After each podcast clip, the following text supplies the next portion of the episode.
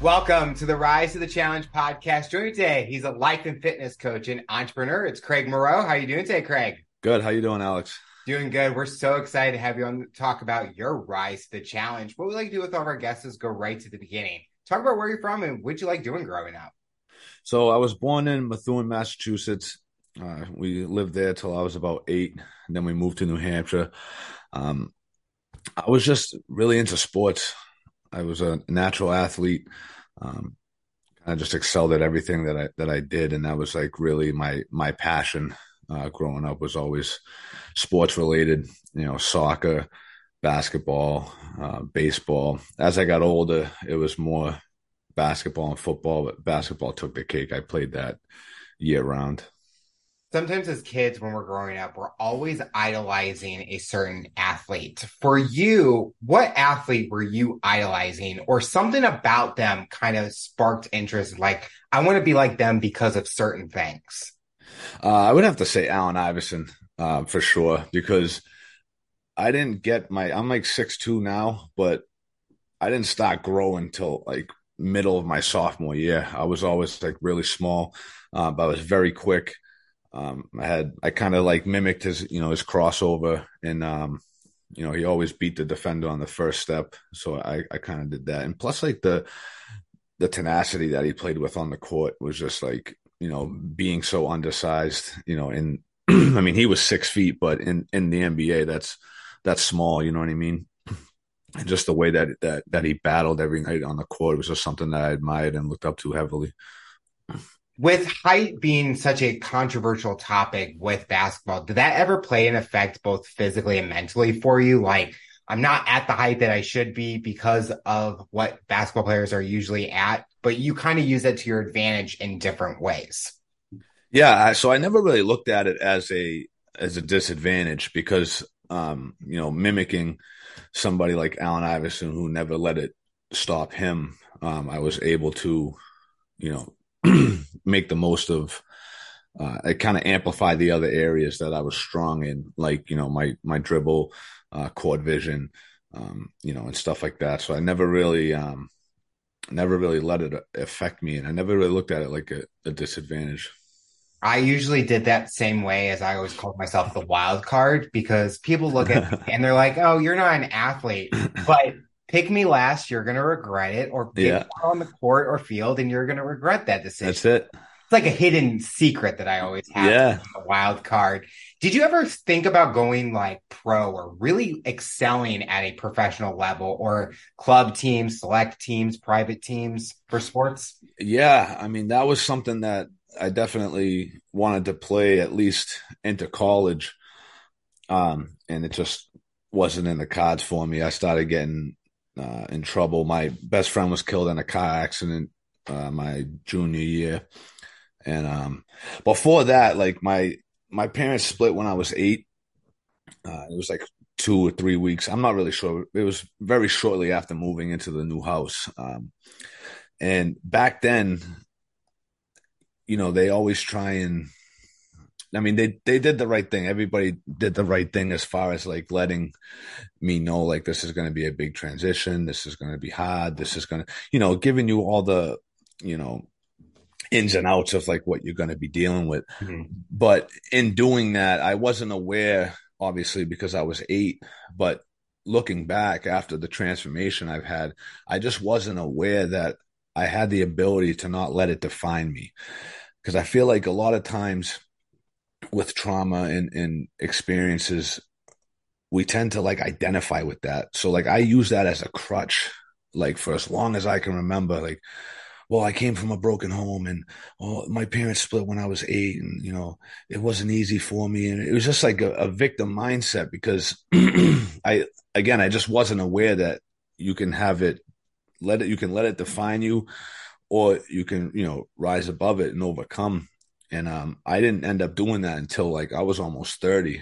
Uh, it was probably, you know, six or seven years ago that I started like framing it like that and, and being like, all right, listen, like this, this can't, because after, after the, the road that my life went on and the trajectory that it took, um, I was just a very angry person.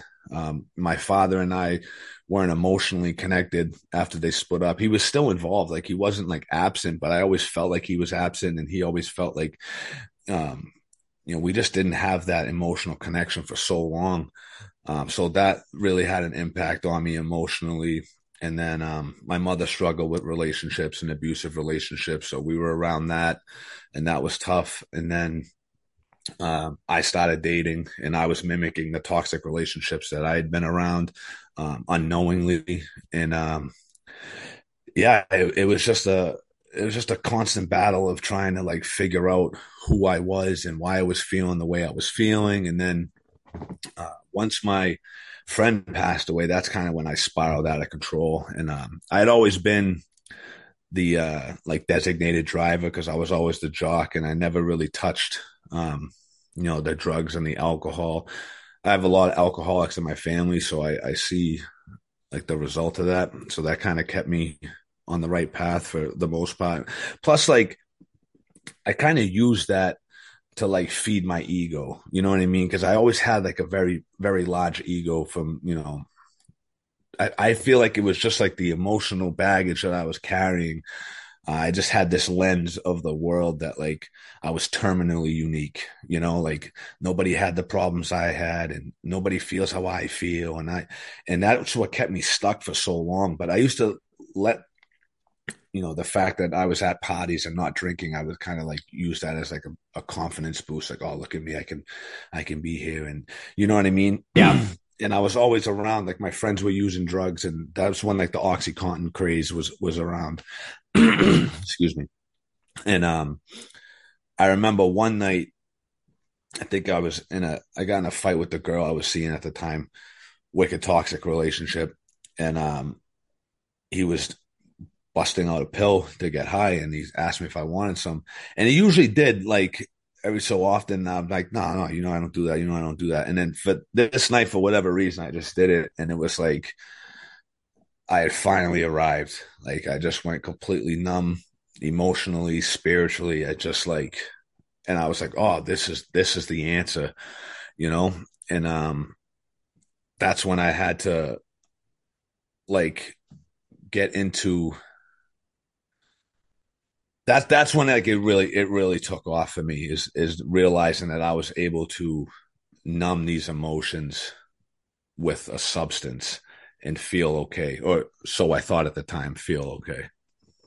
Do you ever look back at that first time where you took that pill and kind of say, what if I didn't do it at that moment? How would things projected later on, or where would you be today?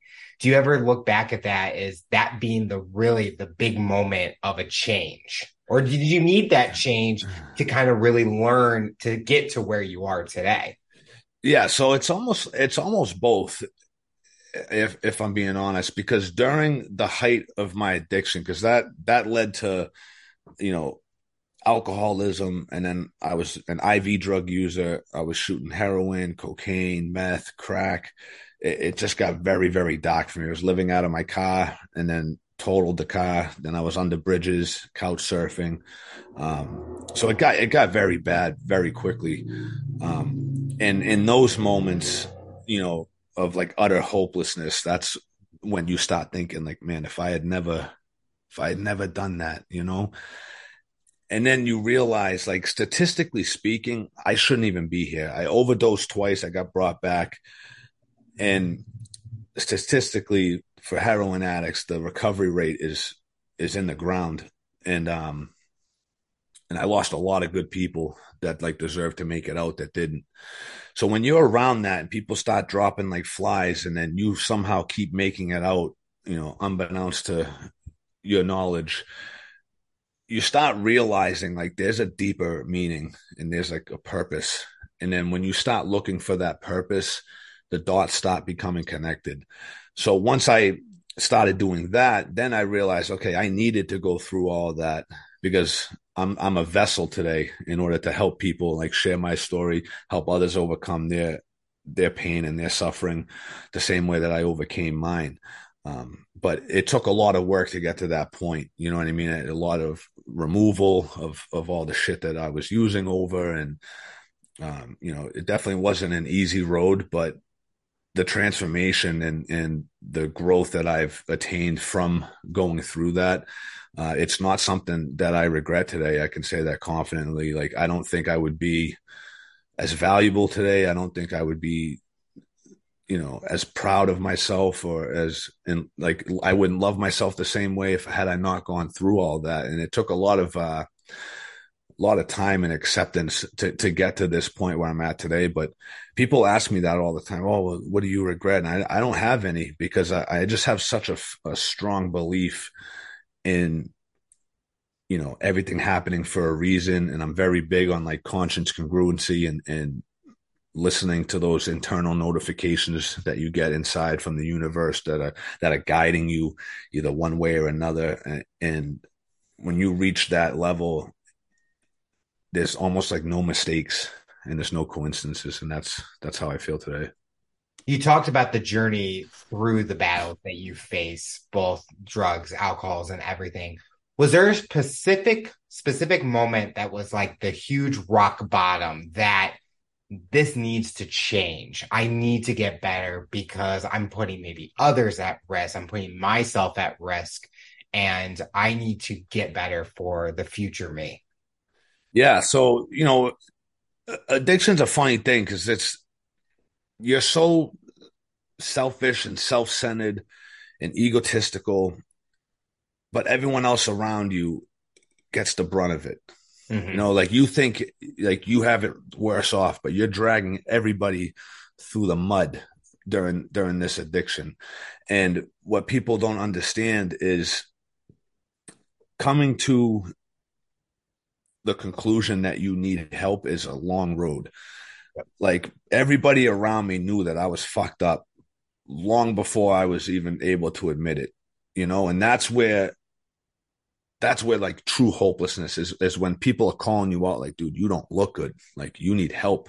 And you're just in complete denial like just lying lying and lying. It's just like complete dishonest way of living. Um that's that's scary you know and, and looking back like those are the the times that i was just like wow.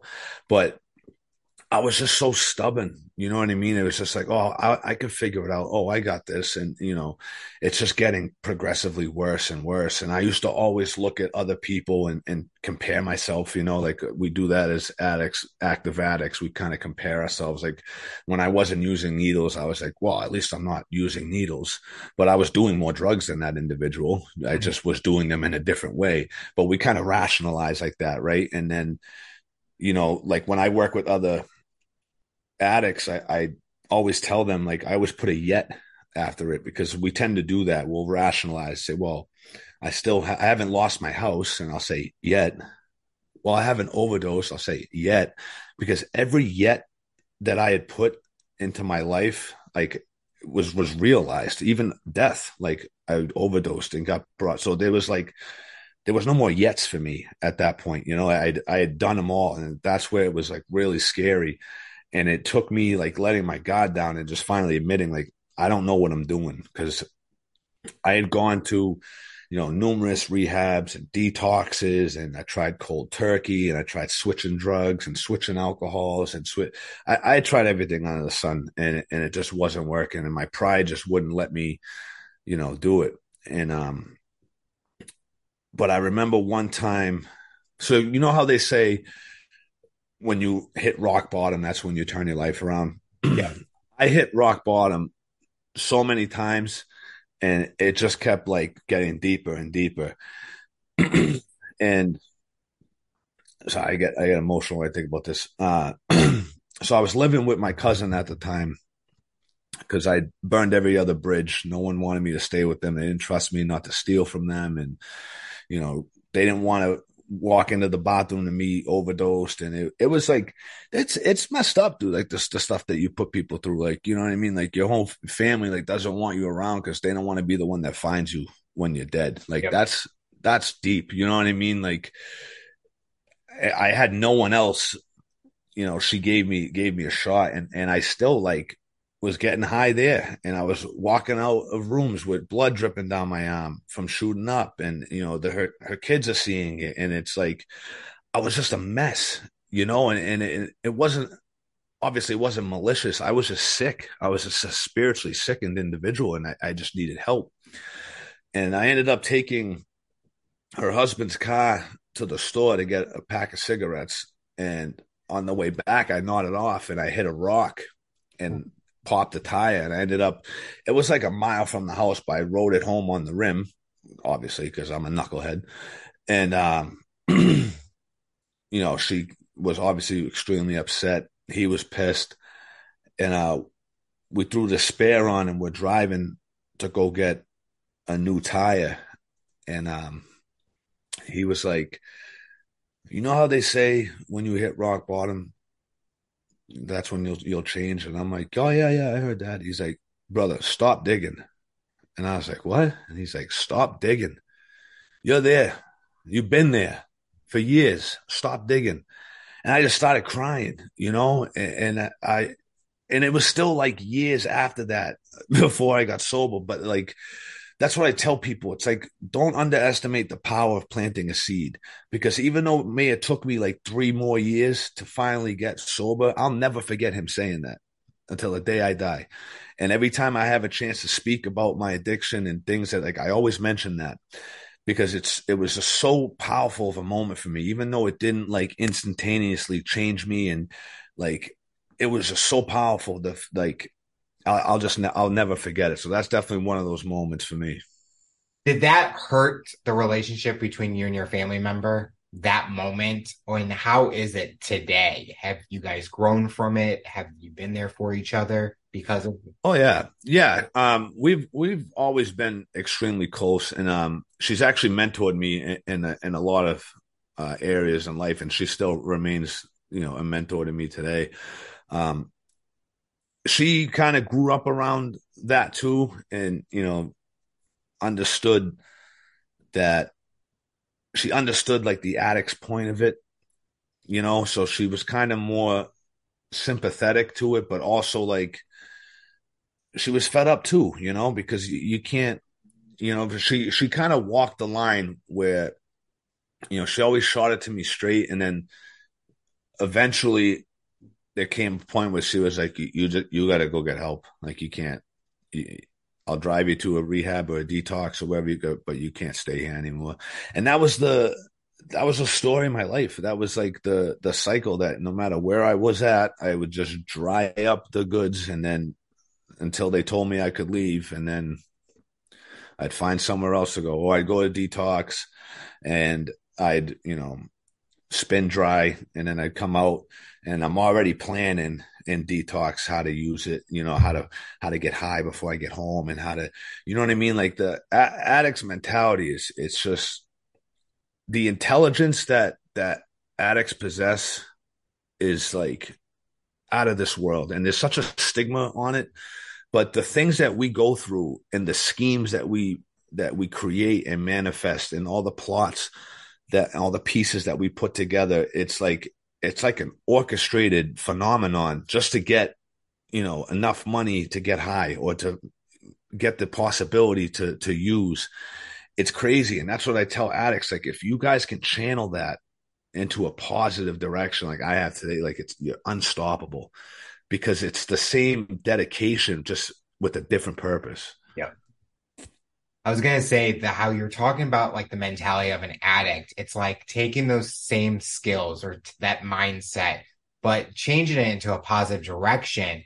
They're gonna be able to thrive in any situation or anywhere they go, both career and personally, because they've been through that mindset in a bad time. And if they mm-hmm. take it and reverse it going to positive, they're gold, not golden, but they're able to go even higher and excel expectations. Yeah, absolutely.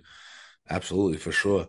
And it's like a, it's like a, th- it's a three part like disease, you know, I, I think it's a, it's a spiritual disease is what it is. And, and the way out of that is finding, um, and deepening your spirituality, but like it's mind, body, and spirit. So like the mind is the the craving. That's when like I wasn't using, but I kept obsessing about the next time that I was going to use. And then the body is like the compulsion. That's the you know, when you hear one is too many, a thousand's never enough, or once I start, I can't stop, that's referring to the compulsion part of the disease in the body. and then the spirit part is like the restlessness, the irritability, the discontentedness. Like you, you're just always, you know, if you're at home, you want to be at work. If you're at work, you want to be over here. If you're, you just, you never feel comfortable in your own skin. So, you know, there's a program in place to kind of fix all of that and and render you from the hopelessness that that you live in an active addiction. You talked about going into sobriety um a few years after the incident with your cousin's car.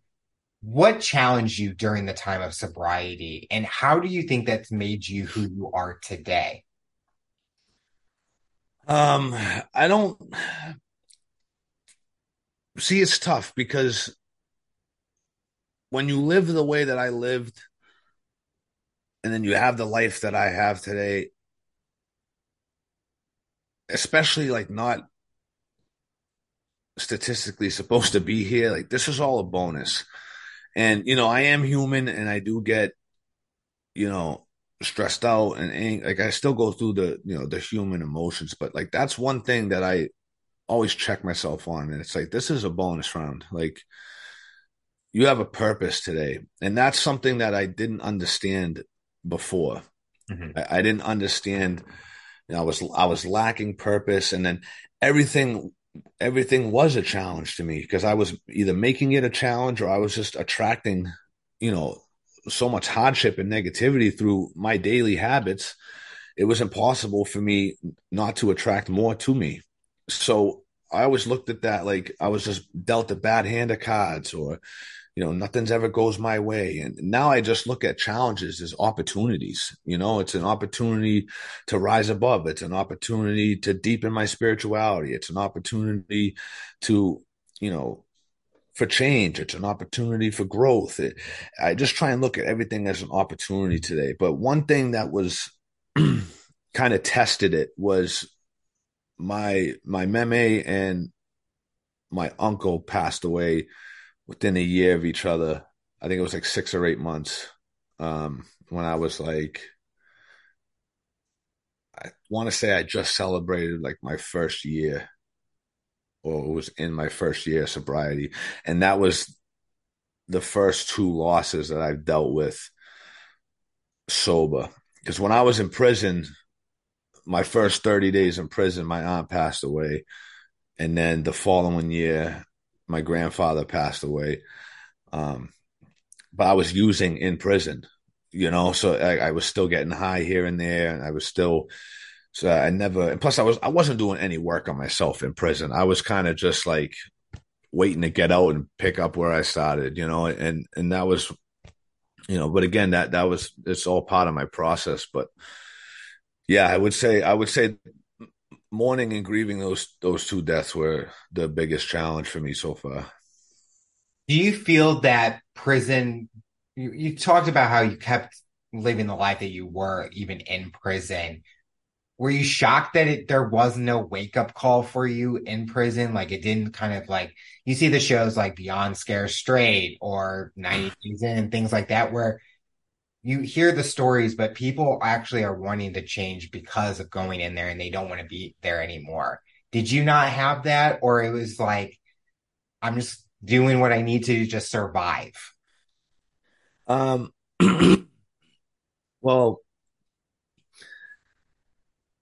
I feel like being, you know, growing up the way that I did with what I went through, I learned to kind of like chameleonize and because okay. I, I never really knew who I was, so I was able to kind of like form and adapt, you know, mend and bend my personality to fit, you know. Um, but before going into prison, because I I almost killed somebody, I I drifted over the line and hit somebody head on. They had to get med flighted and everything, you know. Thank God it was all right with them, but um, she was at my sentencing. She was a, a mess. I was a mess. Uh, my mother and my cousin were there. Everybody was bawling their eyes out. It, it, was like, and and I was living it up. you know, before I went to prison. I was drinking, getting high every day. It was like it was like a going away party for like the the last two months before I went to prison. Like I was celebrating this shit. Like, you know, that but that's how I lived. That was the ego that I had. It was like, oh, this is just well, whatever. I'm going to prison. You know, like nothing really sunk in. I never really dealt with consequences. I didn't I just didn't look at them as like mm-hmm. anything to fear or worry about or you know, and that's what made me so dangerous in that aspect is because like I didn't fear consequence. There was no fear there. So there was no limit to what I would do or how far I would go. Um, but so the ride to prison from the courtroom after experiencing all that emotion and everything, that was like, man, fuck. Like I, I really did it this time, you know? And then you get into prison and then, you know, you're around a bunch of people just like you, you know, doing the same shit you're doing. It's just like that chameleon you know, came back and it was just like, oh, and then like, you know, I, I always said like I, I lived good in prison, you know, like I, I got along with everybody, you know, it, it was like, but I, you also have to like make the most of it too, as far as like accepting like you're going to be there for a while, you know. Um, I do wish that I had done, you know, more work on myself while I was in there.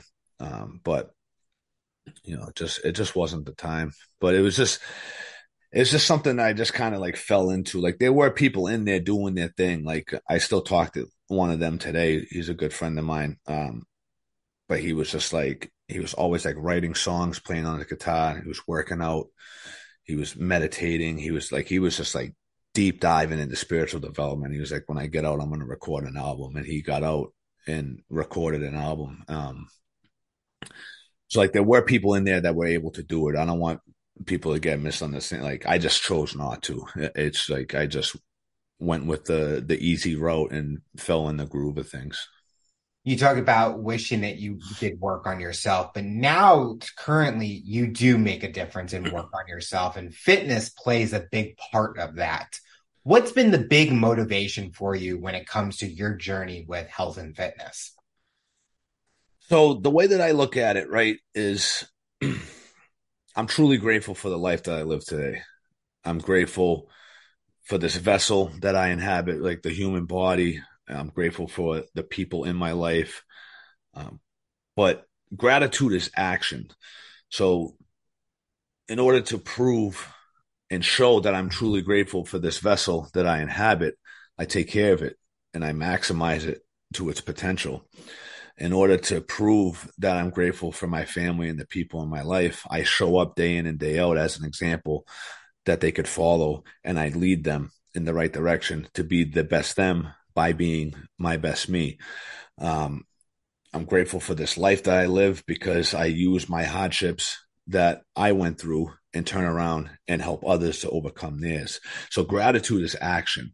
So, and most people, it starts with health and fitness because let's face it, that's the one thing you have control over. You can control what you consume and you can control what you do throughout the day.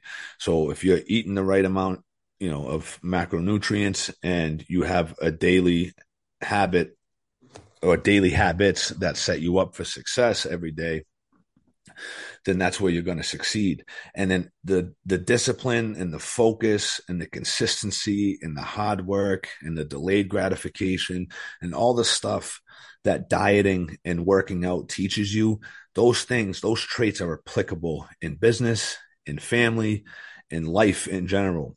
But it starts with you, you know? So like I always like to bring the clients on and you know have them create the individual that they admire in all ways. So what do they look like? What do they feel like? What kind of energy do they carry and transmit to others? And from there we just start constructing that individual through you know small steps and small choices even the insignificant ones because those are the ones that matter when you're getting a client what are they really connecting with you on? As there's so many coaches out there what's been drawing them to you personally? I think it's just the, the realness of the content. I'm just i'm very like up in your face and, and raw um, and i just tell it like it is. Like I, I love ain't lies. So if I see somebody that's that's fucking up, I'm gonna tell them. You know, if they're doing stuff something that's not in line with you know who they should be or, or where they're trying to go, I'm gonna call them out on it. I believe in compression over compassion, and a lot of people you know, they're like, oh man, Craig's really an asshole. And it's like, but I, I have to be. And the reason why I have to be is it's that's what helped me. Like when people started being raw with me instead of mm-hmm. like consoling me and comforting me and oh, you're trying your best. And you like when people were in my face, like your best isn't working. Now it's time to do what's required. Whatever the fuck that is, that's what you need to do. So you need to find another level. You need to dig deeper and you need to get the shit done. Like when people started connecting with me on that level, that's when I was like, oh, this is it. Like the, the coddling shit never worked for me because it just keeps you stuck it, ma- it makes you feel like oh it's okay where you're at and uh, you know it's you know you hear all the time it's oh it's, it's your genetics or it's where we we grew up or it's where we and it's all it's all bullshit to me if you if if I'm being honest and and the reason why is because I've lived in both both ways I've had the the compassion and the coddling and I've had the compression and now I'm able to self compress and when I back myself into a corner purposefully like that's when the dog comes out and I'm able to overcome the adversity. So having that master, like mastering self to that level of degree is something that is like it's totally beneficial if if you're trying to like really max out this this life that we live in all areas. And and you know that may look different for every individual you know what i mean? My my max out standard is going to be different than yours. And and you know tom dick and harry might have you know different ideas of what you know the potential for their life is going to be. My job is to just kind of raise people from this mediocrity standard that seems to be so common today and be like like there's there's more to this you know there's more out of life. And and it's not even it's just like the feeling that you're able to to possess when you live a purpose driven life. You talked about being real with people. And i think that's the time where people really to see how much grit they have in them. Where if they're able to push themselves to the next level, where you have that coach where it's keeping them on that same level and they don't want to really push them. And I would hate that. I mean, I'm a person that I'm going to tell it how it is and I'm going to push you to become the greatest version of yourself. I want that person to do the same thing to me because mm-hmm. I want to get better. And I always see that as a positive because a lot of people do the bare minimum and they can go to that next level. They just haven't been pushed to get to that next level. And it sounds like you're really doing that with your clients is really pushing them to that next level that you know that they can get to. Yeah. Yeah, and and they understand that I live it. Like this this blueprint that I teach is like what I need in order to survive and to thrive the way that I do on a daily basis. And I document everything like so these people know that I I live it and I really do this. And I feel like that's something that a lot of coaches excuse me struggle with. Um you know I talk about it all the time. Like I want somebody who has the results like who I know is living it because knowledge to me is useless without an application you know, like I, I, I get a chuckle out of these personal trainers in the gym where the only way you can distinguish him and the client is he's wearing a shirt that says trainer. Like to me, you know, it, it's just like, okay, you maybe you have the knowledge, but you're not applying it mm-hmm. for, for yourself. You know what I mean? I believe like as a coach, you have to look the part and you have to live the part. It's not about because people, people connect with you on a deeper level like that because they're like, this motherfucker really does this shit. Like he doesn't miss. He's yeah. up at 1.30 every morning. So when I tell them you need to get up at this time to do this, they're not going to be like, oh, well, you don't do that. They know I do it because I show that, you know? And I feel like, like those are the people, those are the people that helped me get to where I'm at today were the ones that I knew lived it, you know, because I, I've been through that whole you know, like I said, the rehabs and the detoxes, and they always try and tell you like these little, you know, tricks or tips of how to not pick up the first drink of drug. But when you're that hopeless addict like I was and that hopeless alcoholic, that's like bottom of the pit. Again, we don't think about consequences and we don't, we're not able to play the tape out, as they say. It's like, well, if I get high, then this is going to happen. This person's going to be upset. I might lose my job. I might do like that's playing the tape out. We don't do that. It's just like I need I need to get this fix. So when I would go to rehabs and people were telling me this to oh play the tape out and you know take some deep breaths and and I, I was like one lady was telling me that this therapist and I was like can I ask you something? I was like do you drink? And she was like yeah you know I have uh, you know, glass of wine at dinner with my husband. Sometimes, you know, on the weekends we have a couple beers. I'm like, what the fuck could you tell me about not drinking when you still drink? This is one of these people that went to school for addiction and got a license, which is, you know, she's doing her part to give back. But like somebody like me, like you, if you haven't lived it, if you haven't like gotten to the point where you're sticking a needle in, in your arm against your will like when you're getting high against your will and you still can't stop, like I need someone who's been there and who came out of it, not someone who studied what the addiction does to the brain and gives me a little color chart to follow when I want to get high because it's not going to work for me. It may work for some people. I'm not going to discredit it entirely, but I'm saying from my experience and what I needed, I needed somebody who went through the fucking gutter and walked through hell and came out the other side. And when I found that person and they were able, like they related to me on an emotional level. And that's where that's something that I carried on like into my coaching is I relate to people on an emotional level because it's honest, it's valid, and it's it's about the connection, you know. With fitness playing such a big part in your life, do you have a fitness goal that you're looking towards, a competition, an athletic event, something that's exciting for you? Or do you feel that you your goal is how far you're pushing yourself? Yeah, I feel like it's it's the feeling that I get through doing the work is the result that I chase every day. Because I'm I'm a firm believer in the man that takes more pride in the steps that it takes to achieve the result is always going to go further mm-hmm. than someone who just likes the destination of the result. And I tell people all the time, like, because they come in, oh, I just want a six pack, and oh, I just want to lose 10 to 15 pounds. And then I get them on the program and I get them to that goal. But the way that I do it, like, it's total transformation of mind, body, and spirit. So it may start off superficial you know, where it's like, I just want to look like this and I just want to look, but like through the work, they deepen the understanding of themselves and they get to a place where like, I just want to amplify this like as much as I can. And then you chase the feeling that it brings you. Like that's what, that's what people don't understand. It's like when they don't prioritize the personal development, like nothing else matters to me, you know, like I can't be the husband that my wife deserves if I'm not the best me. I can't be the best father to my kids if I'm not the best me. Like when I was getting sober, I would say like, "Oh, I'm, you know, I'm giving it everything I have," and I, and they're like, you know, my my mentor was like, "You think it's possible you're leaving love on the table?" And I was like, "What do you mean by that?" And he's like, "You can't exceed love past the point that you love yourself.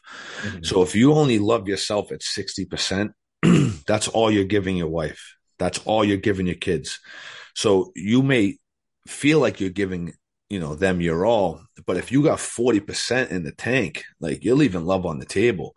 And I was just like, just blew my mind. And I was like, damn, like it really does start, you know, with me, you know, and, and in doing that, you know, my wife got into a personal development journey. My kids work out and, and, you know, they care about their health and their fitness. And, you know, it, it's a beautiful thing. And, and it's like, but it starts, it just takes one person, you know what I mean? And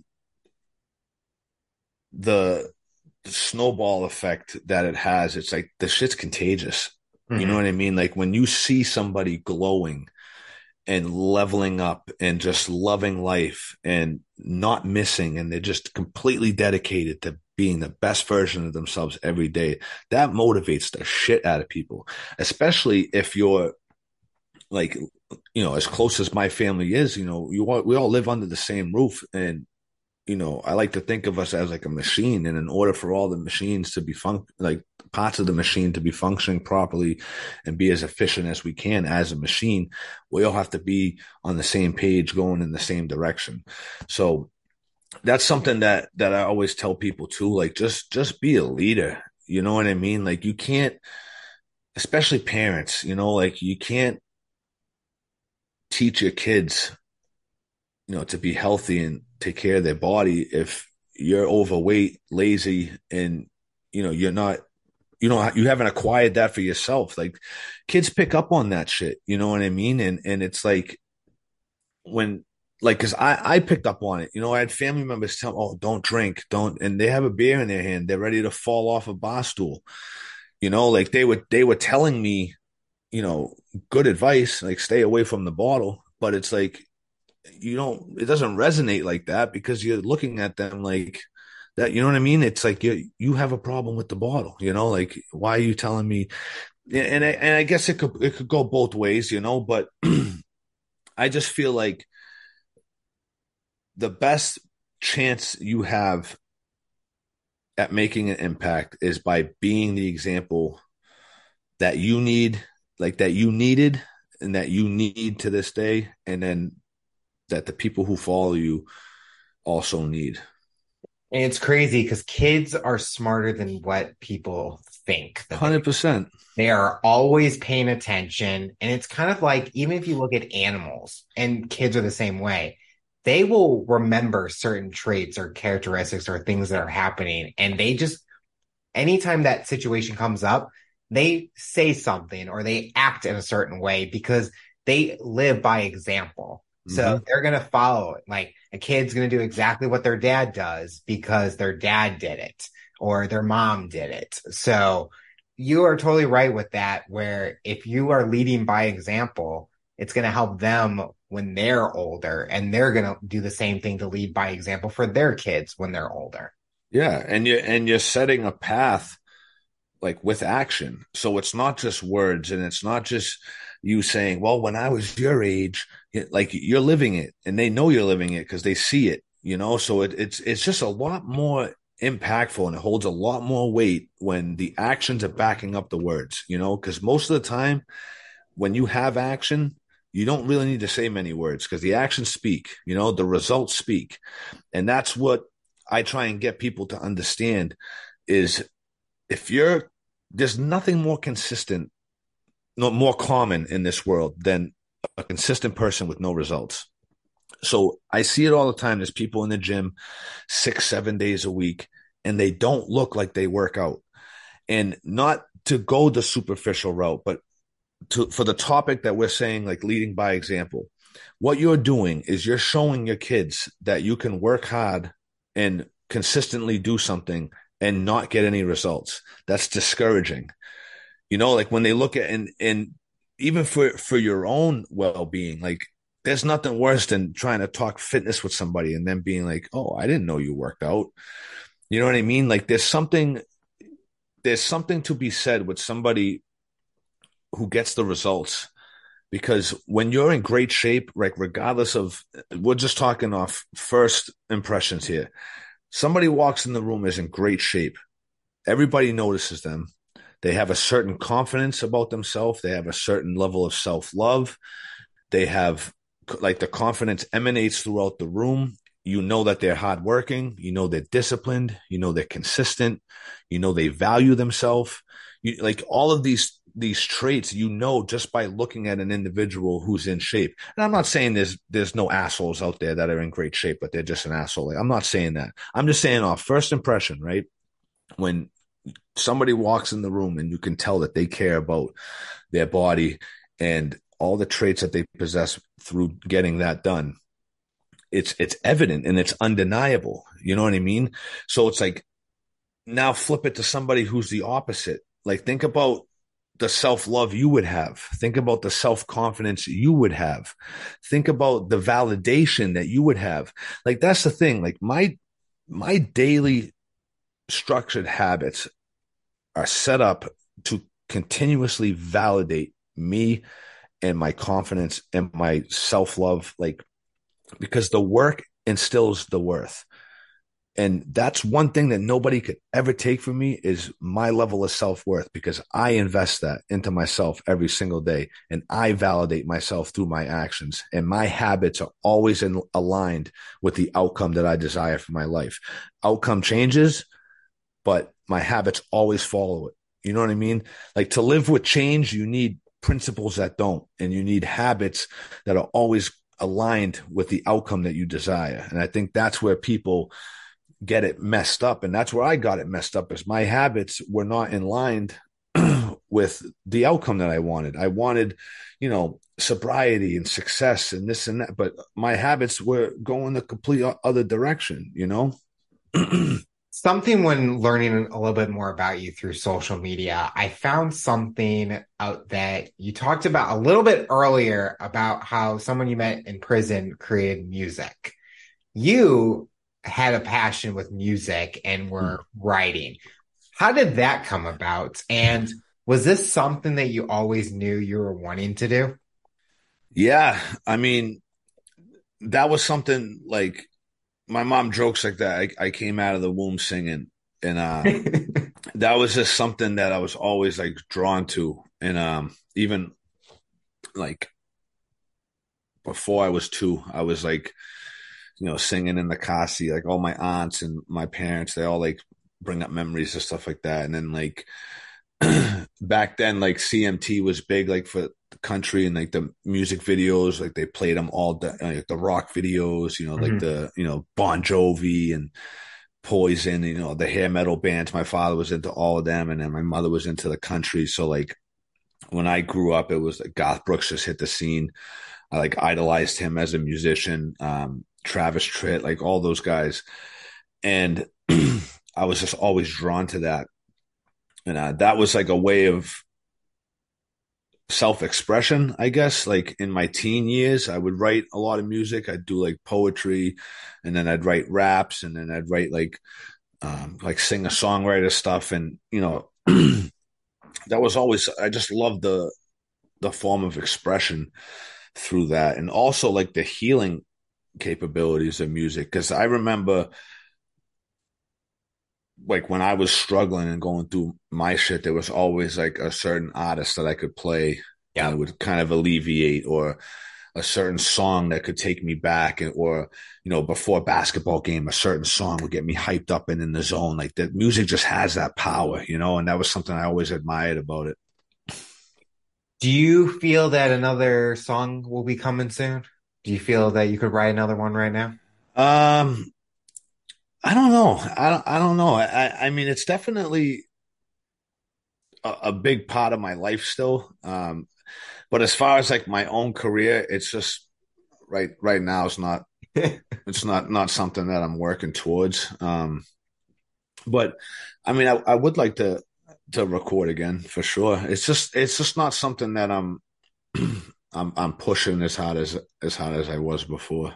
You're just now just enjoying karaoke night on the weekends. yeah. when you're not working, something our listeners like to learn more about our guests is what do you like doing for fun? When you're not in the gym, when you're not working, what do you like to do? So honestly, man, I love like going on walks. Like I, I like when wife and the kids and the dog and we'll go, you know, do a couple trails that we have here in New Hampshire. There's like parks set up with a bunch of trails that you can walk through. That's I, I love doing that. I just love connecting with nature. Um, and then obviously like working out, any anything that you know deepens my personal development. I love doing. Um, I love helping others. That's something that you know gives gives me a sense of purpose too, and just you know I just love being around the family, to be honest with you, because you know, having a, a, steady, you know, forty hour job and then having two businesses and you know, being the provider for your wife and kids, um, it's one of those things like if they have your time, we don't have the money, and then mm-hmm. if we have the money, they don't have your time so it's always a constant struggle of trying to navigate that perfectly. You know what I mean? So I just really value um, the time when we're all able to, you know, spend together, no matter what, whether that's going swimming out of family members or going to the beach or going on vacation or going, I just, or even if it's just hanging out in the backyard, just, you know, because we, we, do that sometimes. Like on a Sunday, we'll just like lay out a couple towels and we'll just tan and just, we'll just sit there and talk. Like that's something that, that I like hold very, very dear to, in my heart. It's just that, you know, we're just laying there in the sun. But like to me, it's like that's the time that I, I get to connect with them after, you know, constantly being on the move and working and, you know, pushing this and closing this client and, you know, setting up this client. It's just like, you know, I, I gotta like, I, I found more, more gratitude for, for little things. And, and I feel like that's, that's helped me tremendously. The final question I'll ask you for someone that's listening to this interview based on your journey and experience, what tips or advice would you give them to overcome obstacles, accomplish their goals, and rise to the challenge? So, the biggest thing is it all starts in the mind. So, you're never going to exceed your own level of personal development and you will never outperform your current self image. So, until you raise the standard for yourself and what you think you're worth, you're always going to be at that that same level and you'll never be able to overcome anything also the fastest way to get what you want is to find somebody who already has it and have them teach you how to do it a lot of times this is going to cost an investment but the way that i looked at it right is all the money that I've spent on coaches and mentors and personal development and sobriety and everything like that. Like it was, there was no penny wasted because I never looked at it like, oh, I'm putting money in their pocket. Like I'm I'm putting money into me. Like this is I'm reaping all the rewards of this financial spend, you know, and the stuff that was poured into me, Alex, I can't even I can't put a price tag on. You know, and that's what I'm trying to do now for others is time kind of like time collapse for them. You know, like instead of beating their head against the wall like I did and just being stubborn and ego driven and oh I just want to do it on my own. I just want to do it on my and it's just like the the best thing to do is get to the results, you know, because what that's going to do for your level of confidence and your experience and everything like that it's it's tremendous when you finally get there. Because what what happens to me and, and a lot of other people it's very common is when you're like trying things over and over and over again like discouragement sets in because we're humans you know what i mean? And then that that inner critic starts talking and it's like see i told you you couldn't do this. Yeah. I, I, told you you could you know? So when you have somebody who's already doing what you want to do and you're like hey let me know how much it's going to be tell me tell me what i need to do you're going to get there. And then once you get there, now you're like, okay, what's next on the list? Because you already, you, you shorten the time of, of struggle and, and heartache and aggravation because you got to the result already. Now, like your, your confidence is boosted. You can check that off the list. Now you're spending, you have more free time to tackle the next endeavor. You know, I, I spent over a decade trying to get sober and trying to do all of these things like over a decade because I just didn't want to admit that I didn't know the way out. And I don't want people to go through that because I was in a very dark place and I didn't trust myself for a very long time because I had no self confidence. Every promise I made to myself, I broke. And that is so detrimental to your mental health because when your subconscious mind can't trust what you say you're going to do because time and time again you never do it, it like that's when self self sabotage takes over and it's just a motherfucker to get out of. Craig, I want to thank you so much for coming on the show and talking about your rise to the challenge. You're inspiring so many people, and we are excited to see what the future looks like for you. Thank you. It was an honor to be here. Appreciate it. Tune in next time hear my next guest talk about their rise to the challenge. Remember to follow, subscribe on all major audio platforms, and make sure you subscribe to our YouTube channel get the full length episode in video format. What path do you take to accomplish your goals? You decide.